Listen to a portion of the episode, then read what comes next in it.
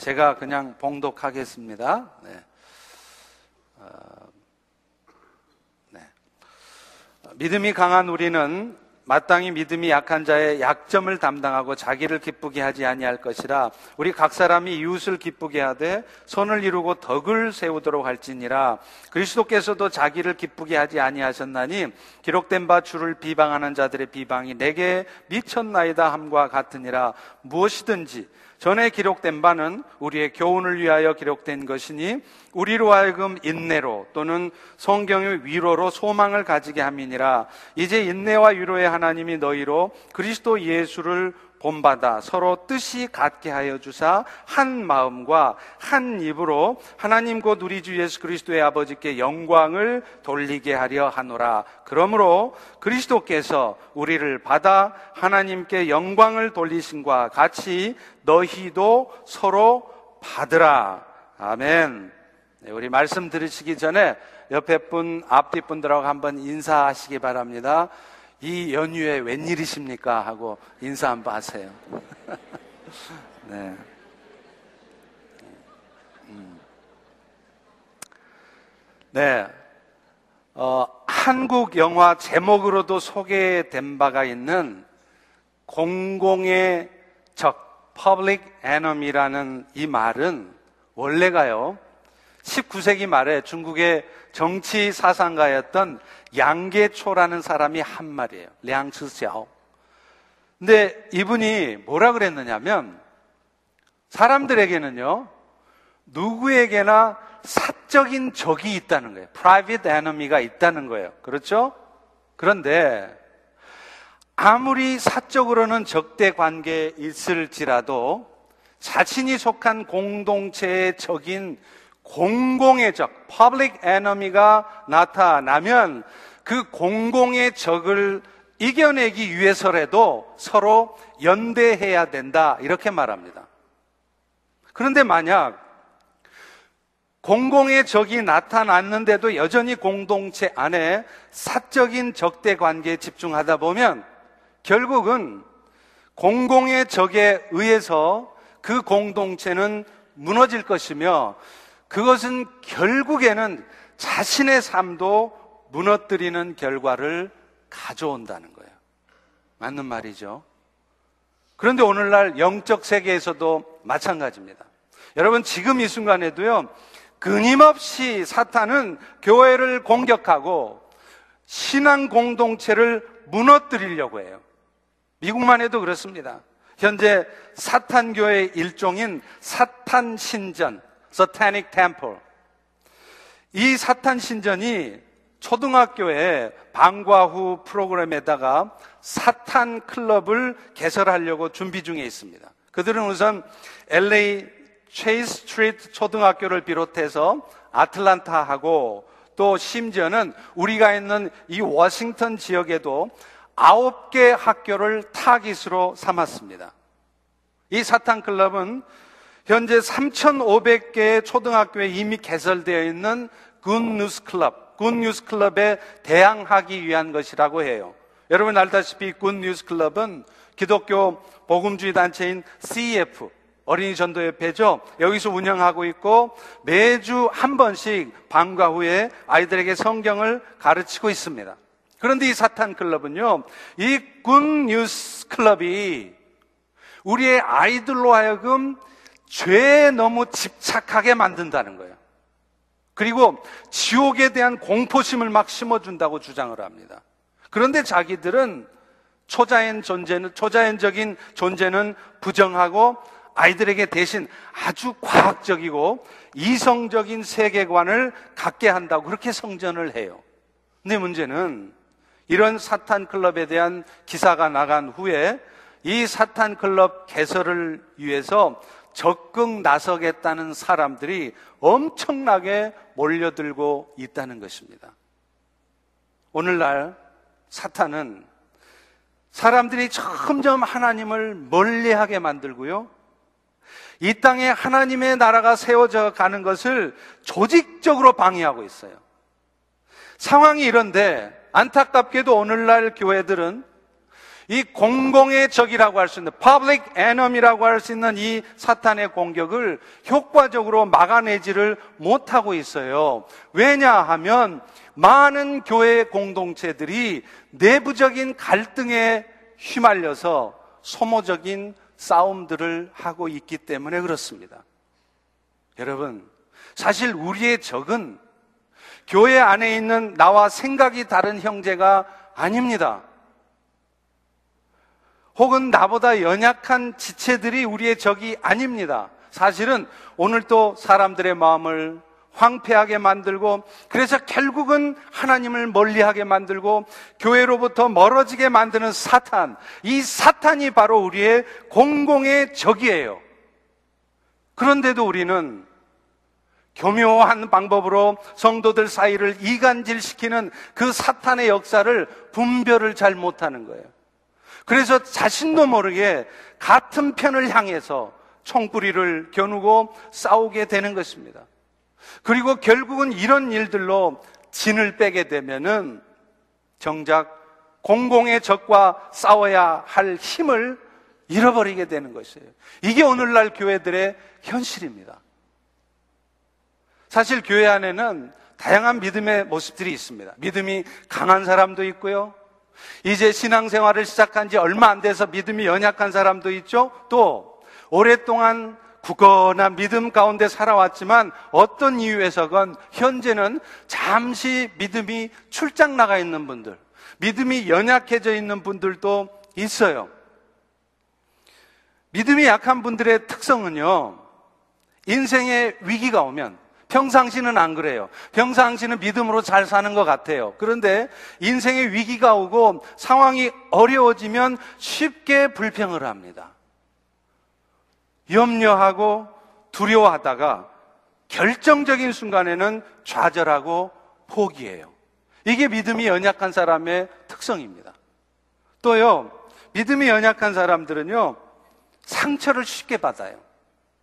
아무리 조심을 해도 아무것도 아닌 일에 잘 걸려 넘어집니다.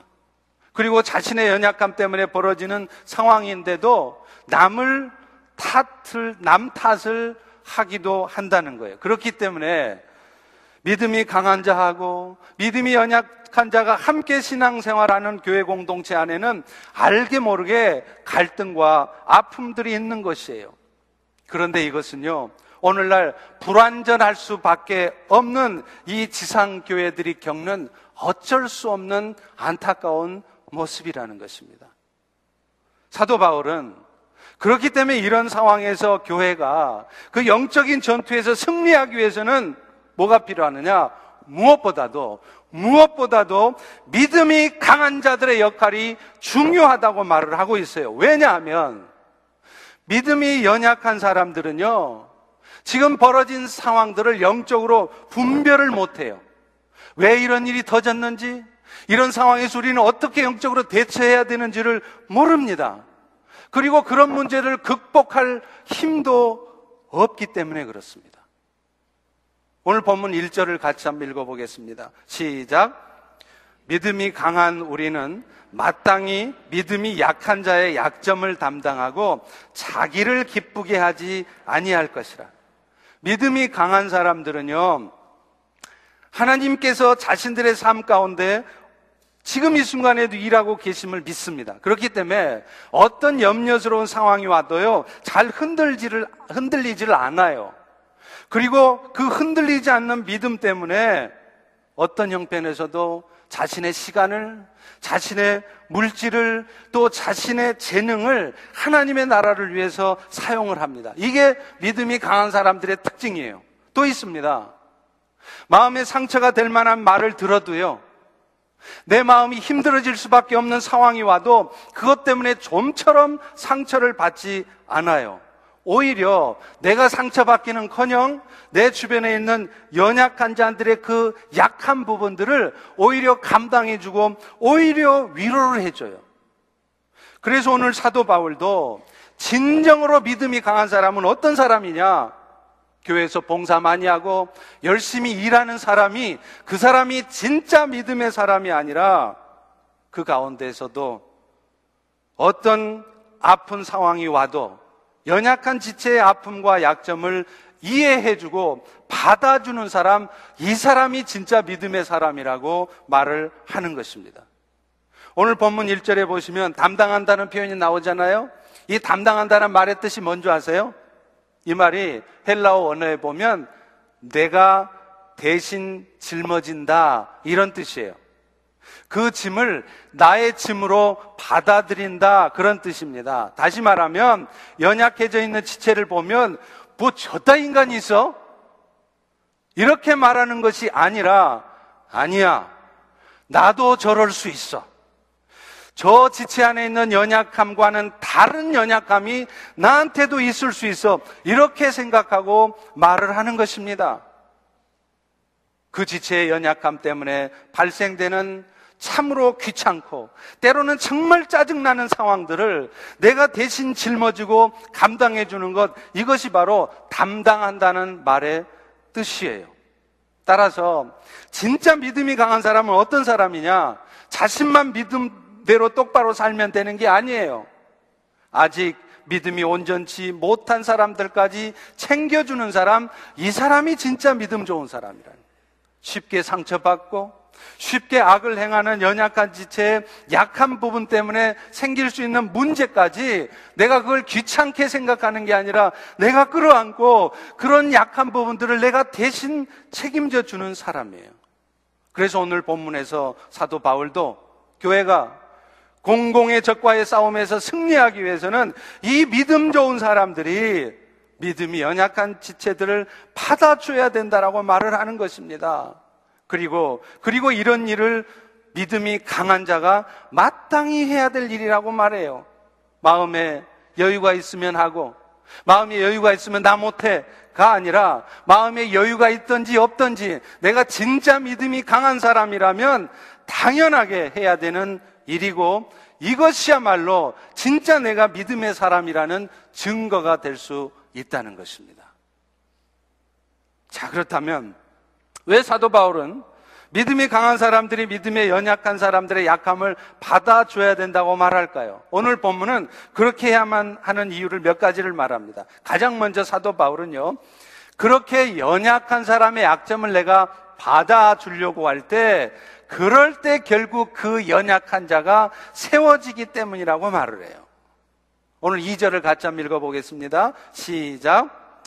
우리 각 사람이 이웃을 기쁘게 하되 선을 이루고 덕을 세우도록 할지니라. 여러분, 형제 연약함을 담당해 준다는 것은 그 자체가 자신을 기쁘게 하는 게 아니에요. 나를 기쁘게 하고 나를 위해서 사는 사람들은 절대 다른 형제 연약함 감당 못 합니다. 화만 내요. 짜증만 내요. 그런데 나를 기쁘게 하려고 하는 것이 아니라 다른 사람을 기쁘게 하려는 사람이 연약한 자의 압점을 감당하는 것입니다. 그리고 바울은 이 일이 결국은 선을 이루고 덕 세우는 일이라고 말해요. 여러분 여기서 선을 이룬다는 말은 형제에게 유익이 되게 한다 그런 뜻입니다. 그리고 덕을 세운다 이 말의 뜻은 뭐냐면 형제를 든든한 믿음의 사람으로 세운다 이런 말이에요. 여러분이 이 부분을 영어 성경으로 보면 이렇게 돼 있습니다. To build him up. build up. 이게 덕을 세운다는 말이에요. 다시 말하면 믿음이 강한 자가 연약한 지체를 받아주고 있으면 어떤 일이 생기냐? 그럴 때 그 믿음이 연약한 자가 개판으로 살고 있는 친구가 비로소 믿음의 사람으로 바뀌어진다는 거예요. 실제로 그렇습니다. 여러분, 우리 주변에도 연약한 자들이 많잖아요. 그 연약한 자들은 쉽게 세상의 유혹을 받아요. 쉽게 넘어집니다. 그러면서도 또 상처를 쉽게 받아요. 자신의 연약감 때문에 어려움을 겪었으면서도요, 오히려 남 탓을 하는 경향이 있어요. 그렇기 때문에 그들이 성숙된 사람으로 세워져 가는 것은 그들 자신에게서 나올 수가 없어요. 그들 스스로의 힘으로는 절대 성숙한 사람이 될 수 없습니다. 어떻게 해야 됩니까? 믿음이 강한 사람들이 그 믿음이 연약한 사람들을 감싸 안아줄 때, 그럴 때 변화된다는 거예요. 그들의 연약함을 야단치고 따지는 것이 아니라 오히려 그들의 연약함을 감싸 안아주고 용납해주면 그때 비로소 변화가 일어난다는 것입니다. 여러분, 아십니까?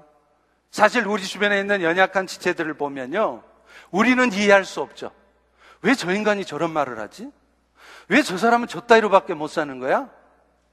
그렇죠. 그런데 사실은요, 그 사람은 그런 행동을 할 수밖에 없는 특별한 상황이 있다는 것을 우리는 기억해야 돼요. 예를 들어 볼까요? 사람들 중에는 굉장히 공격적인 사람들이 있어요. 굉장히 어그레시브한 분들이 있습니다. 근데 그런 분들은요, 대부분의 경우에 자신의 내면 안에 많은 아픔과 분노가 있는 사람들이 공격적인 경향을 보여요. 어려서부터 부모로부터 사랑을 받지 못하고 자랐다거나 그런 분들이 있잖아요.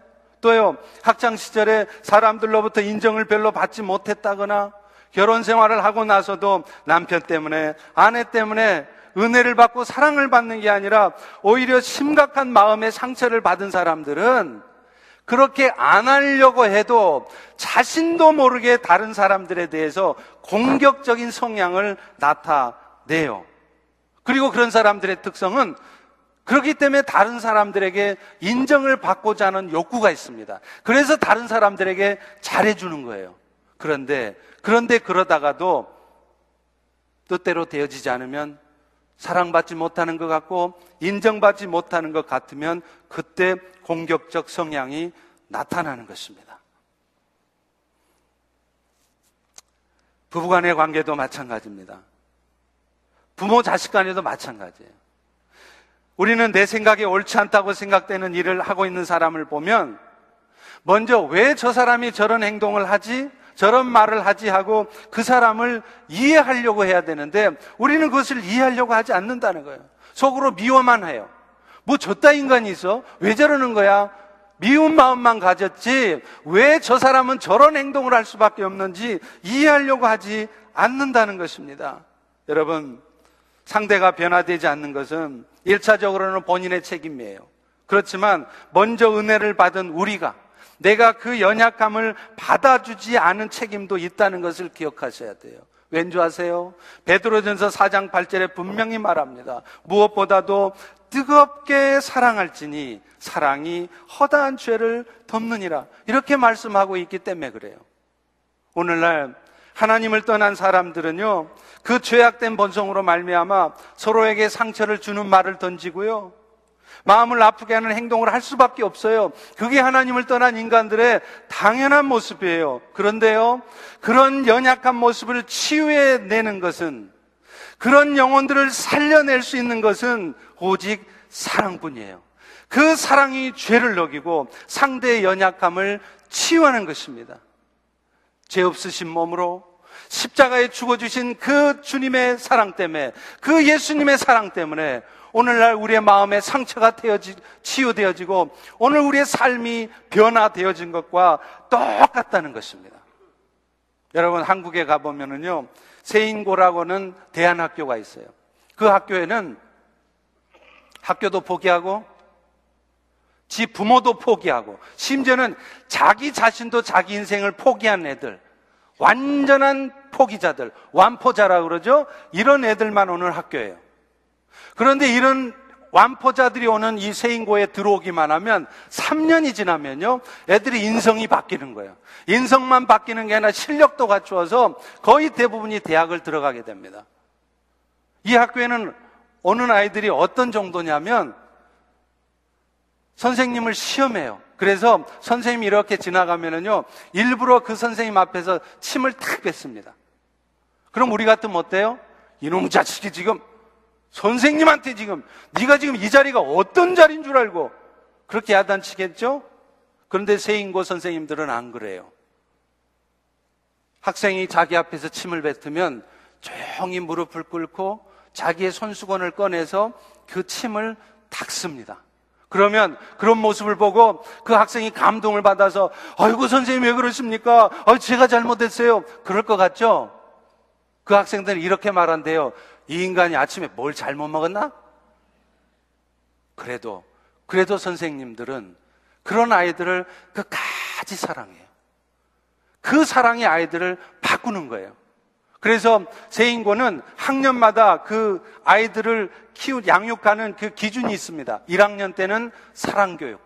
무조건 받아주는 거예요. 무조건 사랑해주는 거예요. 2학년 때 그제서야 규율을 가르칩니다.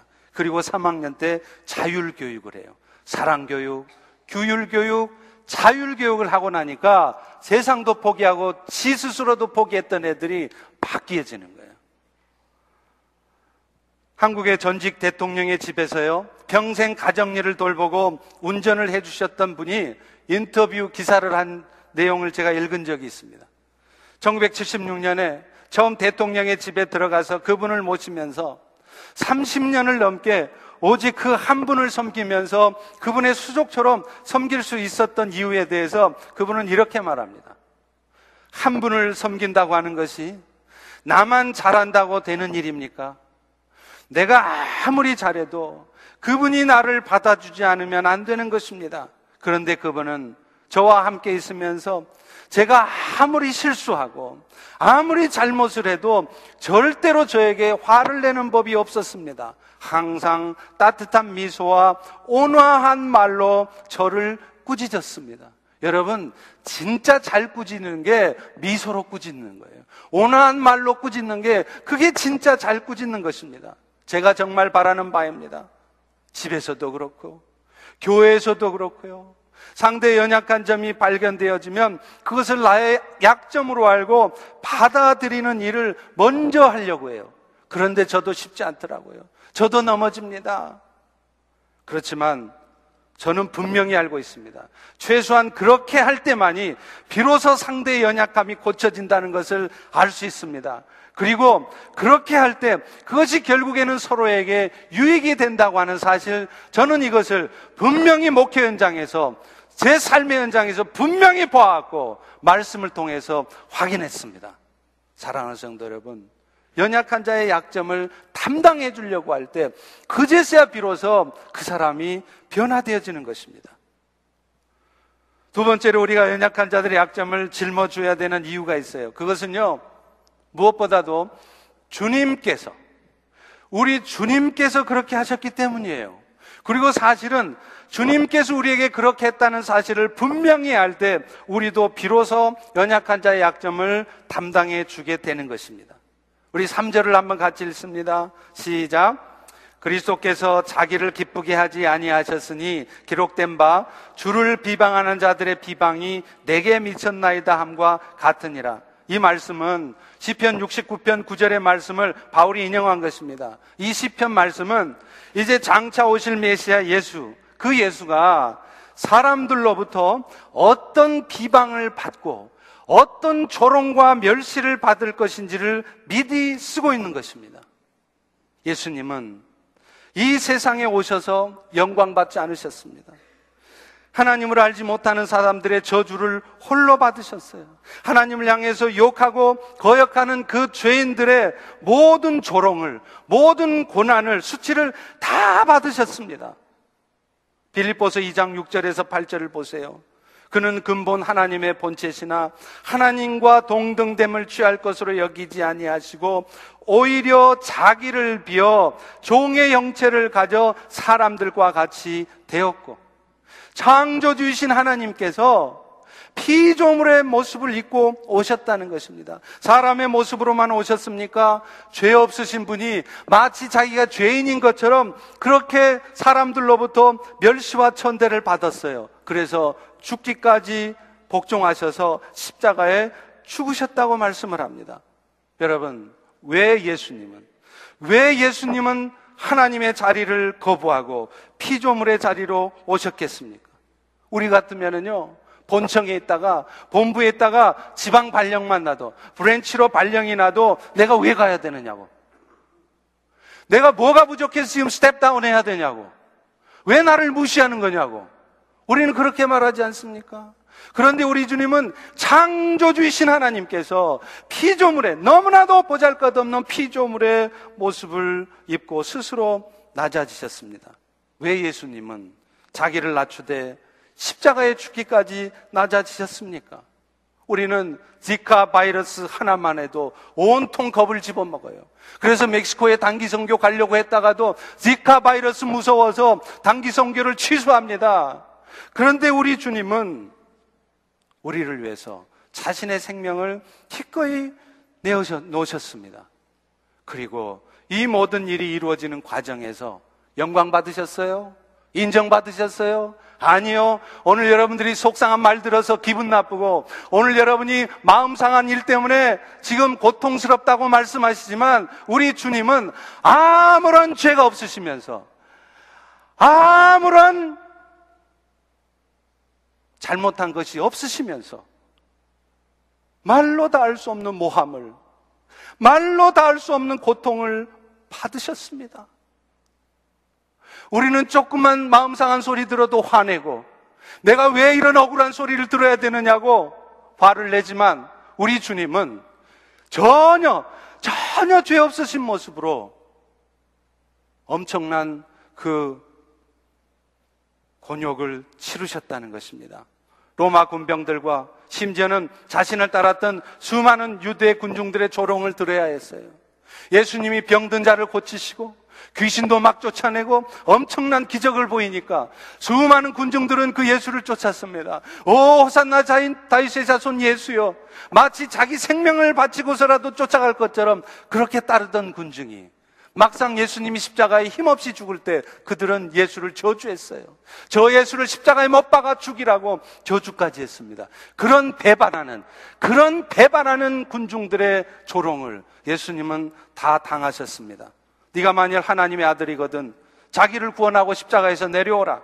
그 조롱과 멸시를 들으시면서 예수님은 끝까지 그 십자가에 죽으셨습니다. 왜요? 왜요?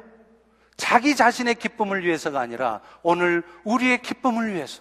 오늘 우리가 예수 믿는 우리가 그 예수님의 은혜로 말미암아 영원한 생명의 은혜를 입고 하나님의 자녀된 삶을 그래서 이 땅의 삶을 마치며 그것으로 끝이 아니라 영원한 하나님의 나라, 영원한 생명의 축복을 누리도록 하기 위해서 그분은 그 모든 멸시와 천재를 다 받으셨습니다. 그리고 그 놀라운 은혜로 오늘 우리는 질고에서 해방되었고 오늘 이 땅에 살아가면서도 슬픔이 변하여 기쁨이 되었습니다. 여러분 이것이 바로 십자가의 사랑이고 은혜입니다. 그렇기 때문에 이 예수 그리스도를 제대로 만난 사람이라면요. 이 예수님의 은혜를 깊이 느끼고 가슴 깊이 절절히 경험한 사람이라면 그 그리스도의 사랑에 감동받게 되어 있습니다. 그리고 그렇기 때문에 오늘 내가 어떤 억울한 소리를 들어도 오늘 내가 어떤 힘든 상황이 되어도 예수님이 그러셨던 것처럼 그 연약한 자의 약점을 내가 감당하려고 하게 되어 있습니다. 오늘 또 내 스스로를 기쁘게 하기 위해서 정신없이 살아가는 것이 얼마나 부끄러운 일인가를 깨닫게 되어 있습니다. 그래서 내가 먼저 손 내밀지 못하고 망설이는 것이 아니라 주님이 우리에게 먼저 사랑을 보여주시고 자존심 상하지만 속상하지만 먼저 다가가서 손을 내미셨듯이 우리도 그런 연약한 자에게 먼저 다가가서 손을 내밀 수 있게 되는 것입니다. 여러분 오늘 설교의 제목이 예담 예포예요. 무슨 뜻일까요? 예수를 담은 자가 예수를 퍼내게 된다 이 말이에요. 예수님은 지금도 우리 안에 살아계십니다. 그리고 그분 때문에 우리는 우리 안에 담겨 있는 예수의 사랑을 보여줄 수 있어요. 연약한 자의 약점을, 아픔을 이해해 주려고 하고, 그 연약함 때문에 생긴 공백들을, 아, 귀찮아. 왜 내가 이걸 해야 돼? 그게 아니라 그 공백을 내가 대신 채우려고 하는 것, 여러분, 이게 예수님의 마음이에요. 그런데 그 예수님의 마음을 우리가 퍼내줄 때, 비로소 세상은 그런 우리를 통해 예수를 보는 것입니다. 그런데 안타깝게 예수를 담고 있어서 예수를 퍼줘야 될 우리들은 예수를 꺼내는 게 아니라 비수를 꺼내요. 그 날카로운 칼로 사정없이 상대편의 마음판에 난도질을 합니다. 그러면서 이렇게 말합니다. 지금부터 내가 너의 불필요한 부분을 제거해 줄게. 가만히 있어. 하면서 그 칼로 사정없이 사정없이 난도질을 하고 마침내 그 사람의 심장을 찔러서 죽이기까지 한다는 거예요. 왜 그럴까요? 왜 우리는 이렇게 못돼 먹었을까요? 우리 안에는 예수님도 살아계시지만 여전히 육신의 본성이 함께 있기 때문에 그렇습니다. 그렇기 때문에 히브리서 12장 2절은 우리에게 이렇게 말해요. 믿음의 주요 또 온전케 하신 이인 예수를 바라보자. 그는 그 앞에 있는 기쁨을 위해서 십자가를 참으셨고 부끄러움을 개의치 아니하시든지 하나님 보좌 우편에 앉으셨느라 너희가 피곤하여 낙심치 않기 위해서라도 이같이 자기를 거역한 일을 참으신 이 예수를 생각하라. 이렇게 말을 하는 거야. Fix your eyes on Jesus. 자기의 기쁨을 위해서 사는 게 아니라 오늘 이 자리에 앉은 여러분들의 기쁨을 위하여서 기꺼이 그 십자가의 고난과 멸시와 조롱과 천대를 다 참으셨던 우리들의 어떤 연약함에도 불구하고 그것을 오래 참아주시고 기다려주셨던 그 예수를 계속해서 바라보라는 거예요. 그 예수를 바라보지 않으면 우리는 절대 참아주지 못합니다. 상대의 연약감을 절대로 감당 못 합니다. 화내게 돼 있어요. 따져주게 돼 있습니다. 그런데 예수를 보면 우리를 위해서 길이 참으신 그 예수를 묵상하면 그 예수님의 인내를 기억하면 우리는 비로소 기꺼이 참아줄 수 있는 것입니다. 그래서 힘들고 못할 짓 같지만 피곤하고 낙심하지 않으면서 끝까지 참아주고 그 연약한 자의 약점을 기다려줄 수 있는 것이에요. 오늘 본문 4절도 그렇게 말합니다. 4절 같이 한번 읽습니다. 시작. 전에 기록한 바는 우리의 교훈을 위하여 기록되었으니 우리로 하여금 인내로 또는 성경의 안위로 소망을 가지게 함이니라. 우리가 형제의 약점 때문에 마음이 상할지라도 그 형제의 약점을 비난하지 않고 내가 감당해 줄 수 있으려면 뭐가 필요하다고요? 성경의 인내, 성경의 위로가 필요하다는 거예요. 예수님을 계속 본다는 게 뭡니까? 말씀이신 예수. 하나님의 말씀을 계속 듣는다는 거예요. 시험 들어도, 속상해도, 예배 드리고 싶지 않아도, 그래도, 그래도 계속해서 하나님의 말씀을 들어야 되는 거예요. 그 말씀을 들을 때, 비로소 우리의 마음속에 깊은 곳에 숨겨진 어둠이, 죄악이, 나는 다 잘한 것 같은데, 아, 내 안에도 그런 죄악이 있었구나. 나에게 이런 부분이 있었구나. 그 죄가 드러나는 것입니다. 그 어둠이 몰아내지는 것입니다. 그럴 때 우리는 비로소 다른 지체의 연약함을 참아주는 거예요. 그럴 때 비로소 그 연약한 지체의 약점을 담당할 마음이 생기는 것입니다. 사랑하는 성도 여러분, 희생하고 손해보는 일 결코 손해 아닙니다. 하나님의 위로가 하나님의 말씀으로부터 올 때 그것을 우리는 깨달을 수 있는 것입니다. 그래서 그 말씀을 통해서 우리가 받는 그 위로가 우리로 하여금 소망을 갖게 하는 거예요. 지금 저가 지금은 저렇게 연약한 모습이어도 우리 하나님이 축복하시고 우리 하나님이 역사하시면 저 사람도 바뀔 수 있을 거야. 하나님이 하실 수 있을 거야. 그러니 나는 참을 수 있는 것입니다. 연약한 자의 약점을 기다려 줄 수 있는 거예요. 오늘도 오늘도 우리가 연약한 자의 약점을 감당해 줘야 되는 이유는 연약한 우리를 주님이 기다려 주셨기 때문입니다. 우리 연약함을 위해서 희생하셨기 때문이에요. 그리고 그 은혜를 기억할 때 우리 역시 다른 지체의 연약함을 감당해주고 기다릴 수 있는 것입니다. 마지막으로요, 우리가 연약한 지체의 약점을 담당할 때 그것이 바로 하나님의 영광을 나타내는 일이기 때문에 우리가 그렇게 해야 된다고 말해요. 우리는요, 신앙생활 어느 정도 한 사람들은 다 알아요. 내 인생의 목적이 뭐냐? 하나님의 영광을 위해서 산대요. 그래서 기도 안 하던 사람도 식사 기도는 하잖아요? 식사 기도 시키면 뭐라고 기도해요? 맨날 먹을 때 마실 때마다 하나님의 영광을 살게 해달라고 맨날 그렇게 기도하잖아요? 그런데 정작 우리는 무엇이 도대체 하나님께 영광 돌리는 삶인지를 잘 모른다는 거예요. 세상 사람들 다 부러워하는 그런 지위를 얻고 돈 많이 벌어서 이거 다 우리 하나님이 주신 거예요. 그러면 하나님께 영광 되는 겁니까? 물론 그게 하나님께 영광 될 수도 있습니다. 그러나 성경이 말하는 하나님께 영광 돌리는 삶은 그것이 아닙니다. 오늘 성경이 말하는 하나님께 영광 돌리는 삶은 우리 성도들이 한 마음과 한 뜻이 되는 것이라고 말을 하고 있어요. 5절과 6절을 같이 읽겠습니다. 시작. 이제 인내와 안위의 하나님이 너희로 그리스도 예수를 본받아서 서로 뜻이 같게 하여 주사 한 마음과 한 입으로 하나님 곧 우리 주 예수 그리스도의 아버지께 영광을 돌리게 하셨느니라. 그래서 7절에 뭐라고 말합니까? 그러므로 그리스도께서 우리를 받아 하나님께 영광 돌리셨던 것처럼 너희도 서로 받으라는 거야. 치받으라는 게 아니라 서로 치받고 싸우라는 게 아니라 서로 받아주고 억셉트하고 기다려주고 담당해 줄 때 그것이 우리 하나님께 영광되는 길이라고 말을 합니다. 요한복음 17장 21절에 보면 예수님께서 십자가를 앞두고 기도하실 때 이렇게 기도해요.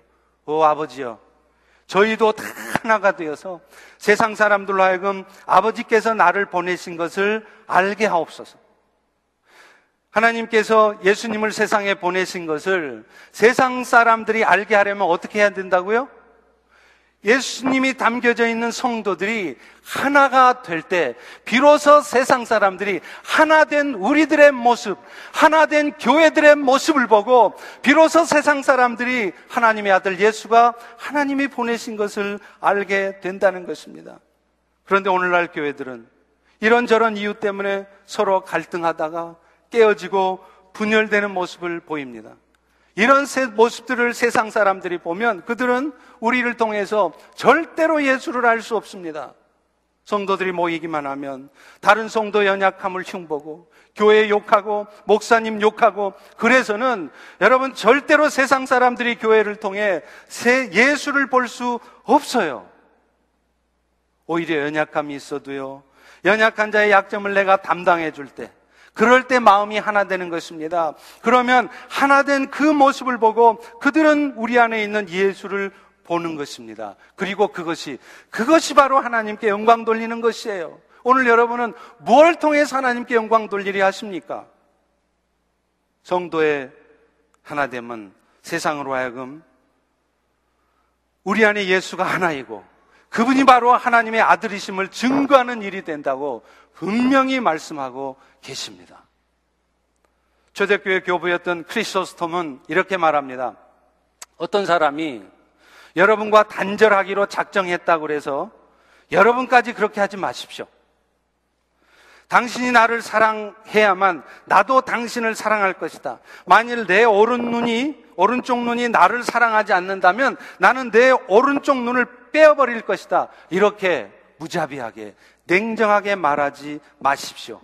이와 같은 말은 사탄이 하는 말이고 이방인들의 좁은 마음에서 나온 말입니다. 여러분은 더 큰 하나님 나라에 부름받은 자들이고 그렇기 때문에 여러분은 더 큰 법도를 준수해야 됩니다. 더 큰 법도는 법도는 바로 하나 되는 것입니다. 이렇게 말했습니다. 그런데 여러분, 교회 안에서 하나됨을 해치는 가장 큰 일은, 가장 큰 적은요, 일을 잘하려고 할 때 그런 일이 생겨요. 실제로 제가 목회를 하다 보니까 그렇습니다. 여러분, 목사로 부름을 받았으면 목회를 잘해야 되겠죠? 맞아요. 저도 목회 잘하고 싶습니다. 그런데 도대체 여러분, 목회 잘한다는 말의 의미가 뭡니까? 많은 경우에 목사들뿐만 아니라 성도들도 그렇게 생각해요. 개척한 지 몇 년 만에 성도들이 바글바글 모여서 큰 교회를 이루면 사람들은 목회를 잘했다고 말합니다. 성공한 목회자라고 말합니다. 그러나 저는 그렇게 생각하지 않습니다. 만약 많은 성도들이 모이게 하는 것, 그것이 잘하는 목회고 성공한 목회자라면 여러분 기독교 역사에서 가장 실패한 목회자가 바로 우리 주님 예수님이십니다. 그분은요, 죽은 자를 살려냈어요. 귀신을 쫓아냈어요. 그런 엄청난 능력. 우리는 도저히 가질 수 없는 그런 창조주의 권능을 가졌는데 결국 12명의 제자만을 남기셨습니다. 그나마도 그 12명조차도 그가 십자가에 힘없이 못 박혀 죽을 때는 그의 곁에 있지 않았습니다. 그런데 막상 교회를 이끌어 가려고 하다 보면요. 큰 교회를 하루빨리 만들어 가고 싶은 유혹을 받아요. 그리고 그런 마음을 갖고 목회를 할 때 가장 먼저 눈에 띄는 사람이 어떤 사람인 줄 아세요? 목사가 교회를 부흥시키려고 하면 가장 먼저 눈에 띄는 사람이 바로 열심히 하지 않는 사람들이에요. 중직자가 되고서도 헌신하지 않고 열심 하지 않는 사람들. 열심을 내지 않는 부교육자들. 그런 사람들이 눈에 띄게 되어 있어요. 아무리 미숙해도 그래도 잘해보려고 애쓰는 그런 부분은 잘 안 보여요. 보지를 못해요. 잘 못하고 있는 부분만 다 눈에 띕니다. 그래서 다 잘못된 것 같은 거예요. 그러다 보면 결국 자신도 모르게 살려주는 말보다는 책망의 말을 하게 되어 있습니다. 격려해주는 말을 많이 하는 게 아니라 죽이는 말을 하게 되어 있습니다. 한국에서 섬기던 교회에서요. 전교회 수련회를 한 적이 있습니다. 정말 은혜 가운데 수련회 잘 마쳤어요. 남녀 선교 임원들이 다 한 자리 모여서 격려하고 감사하는 자리를 가졌습니다. 그때 여선교회를 이끌었던 회장님이 울면서 울면서 이런 간증을 하시더라고요. 처음 수련회를 준비할 때는 일도 잘 안 되고 협조들도 잘 안 하는 것 같고 마음이 참 힘들었답니다. 그래서 주변 사람들이 다 미웠대요. 다 미웠대요. 그런데 어느 순간 제가 하던 말이 생각나더라는 것입니다. 권사님, 너무 잘하려고 하지 마시고 하나 되는데 힘쓰세요. 그 말씀이 생각나서 마음을 비우고 나니까 그때부터 오히려 주위 사람들이 다 협조하려는 사람들로 바뀌더라는 거예요. 무슨 말입니까? 내가 어떤 마음을 갖느냐에 따라 보는 눈이 달라진다는 겁니다. 여러분의 눈이 바뀌어져 보세요. 여러분의 하는 말이 달라집니다. 여러분의 행동이 달라집니다. 오늘 우리 주님은 다른 거 원하지 않습니다. 우리가 하나 되는 것을 원해요. 왜냐하면 우리가 하나 될 때 비로소 우리 안에 담겨 있는 예수가 한 분이라는 것을 세상 사람들이 알게 되기 때문이에요. 그리고 이것이, 이것이 사실은 하나님께 영광 돌리는 삶입니다. 이것을 한다면 오늘 여러분이 당장 해야 될 일이 뭘까요? 열심히 봉사하고 헌신하는 거예요? 아닙니다. 그것보다 여러분이 먼저 하실 일이 있습니다. 그것은 여러분 주변의 형제가 아무리 연약해 보여도 그 연약함을 오히려 내가 감당해 주려고 하고 그들을 기쁘게 하려는 자가 되는 것입니다. 그리고 이것이 바로 우리가 지어야 될 십자가이고요. 십자가의 은혜 때문에 때로는 순교적인 삶을 살아야 되는 우리 성도들이 해야 될 마땅한 삶인 것입니다. 이 은혜가 우리 펠로우십 가운데 있기를 주의 이름으로 축원합니다. 우리 시간 일어나셔서 다 같이 한번 찬양하겠습니다. 십자가의 길, 순교자의 삶. 여러분 이런 삶을 살지 못하셨다면 여러분 오늘 회개하셔야 돼요. 회개하셔야 됩니다. 하나님이 나에게 정말 뭘 원하시는지 하나님의 음성을 들으십시오. 그래서 나의 삶을 회개하고 나의 삶의 방향을 주님께로 맞출 때 여러분의 삶에 진정한 회복이 있는 것입니다. 우리 같이 찬양하겠습니다. 마음의 주를 향한 사랑이 나의 말은 주가 주신 진리로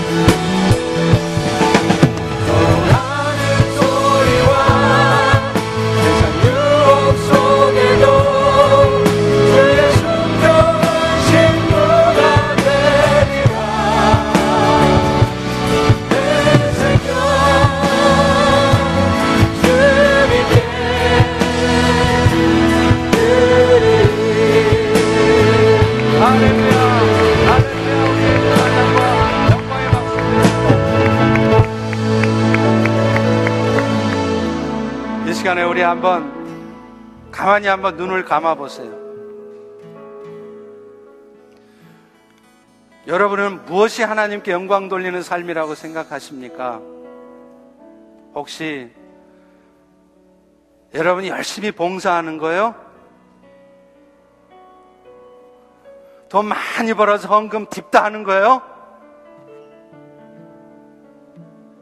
성경은 그것이 하나님께 영광 돌리는 삶이라고 성경 어디에도 그렇게 쓰고 있지 않습니다.